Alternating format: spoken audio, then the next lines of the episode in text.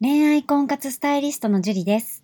私は本気で恋活、婚活をしている男性の方に、女性にモテるコミュニケーションの方法を女性目線で伝授し、年間1万人の男性の彼女作り、婚活のサポートをさせていただいています。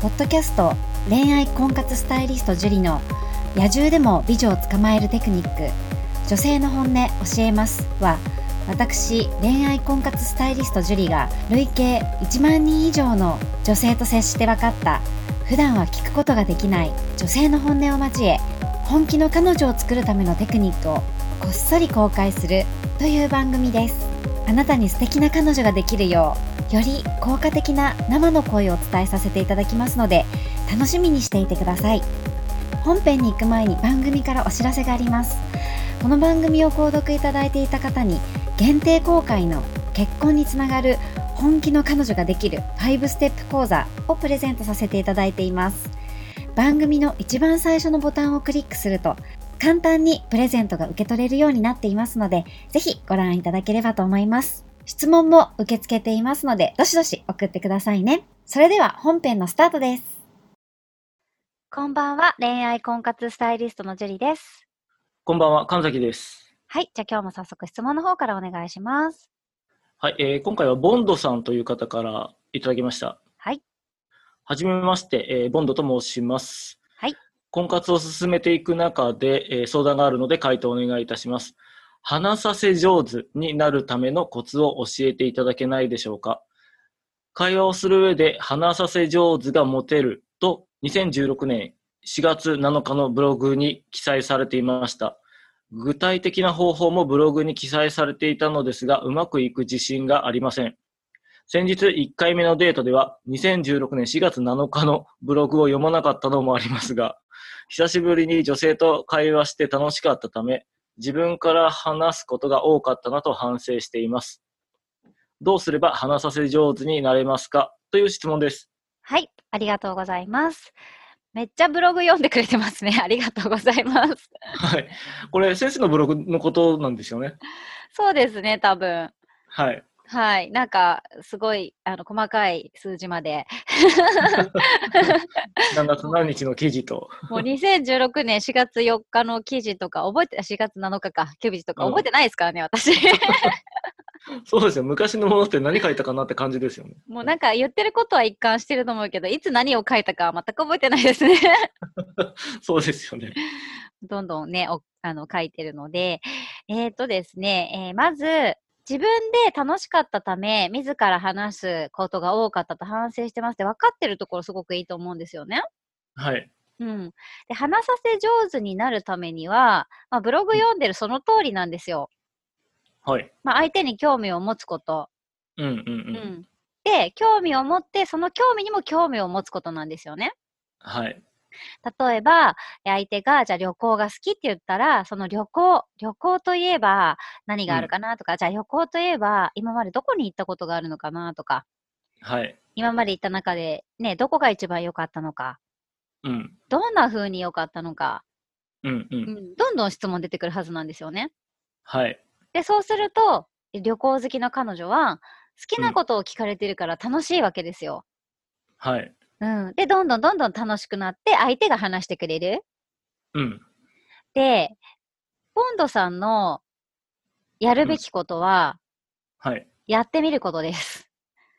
そうですね。なんか、うまくいく自信がありませんっていう、ね、何も行動してないかなって感じですよね。そう。だから、やってなかったら、そりゃうまくいく可能性もないし、はい。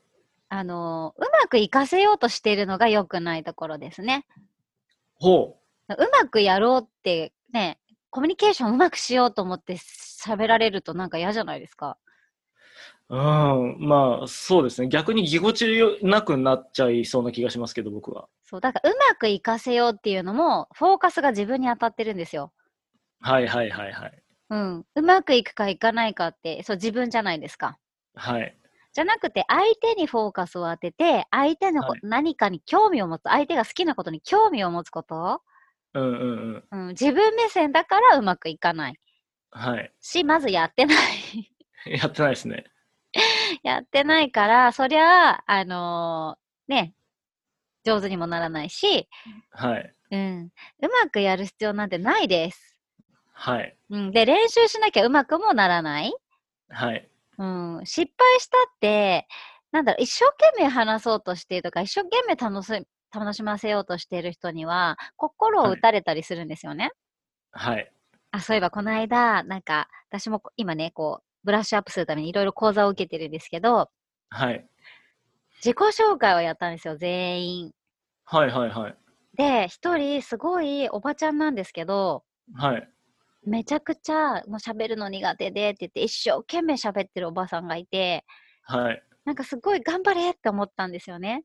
うんうんうん一。生懸命伝えようとして。うんうんうん。そしたら途中からなんか乗ってきちゃったのか、話が長くなって止められてました けど。止まりますね、方。そうだけど最初のそれをね早めに終わらしとけばす結構良かったのになと思ってうんうんそう喋りすぎちゃダメだけどこう一生懸命自分の下手くそなんだけど一生懸命伝えようってしてるのって心を動かしたりするのでね人の、はい。はい。うん、程よくが大事だけどもちろんはい。そうだから、うん、うまくやろうとする必要なんてなくて相手がどうやはいったら楽しんでくれるかなっていうことだけを考えて、うん。うん、あの接するときっといいねあの相手の女性も楽しんでくれるんじゃないかなと思いますそして話し,、ね、話してくれる向こうが話してくれるんじゃないかなと思います、はい。はいボンドさんたくさん質問いただいてましたけどごめんなさいあの他にもたくさん質問が来てるので1個だけでお願い失礼しますはい。はい 頑張ってください頑張ってください。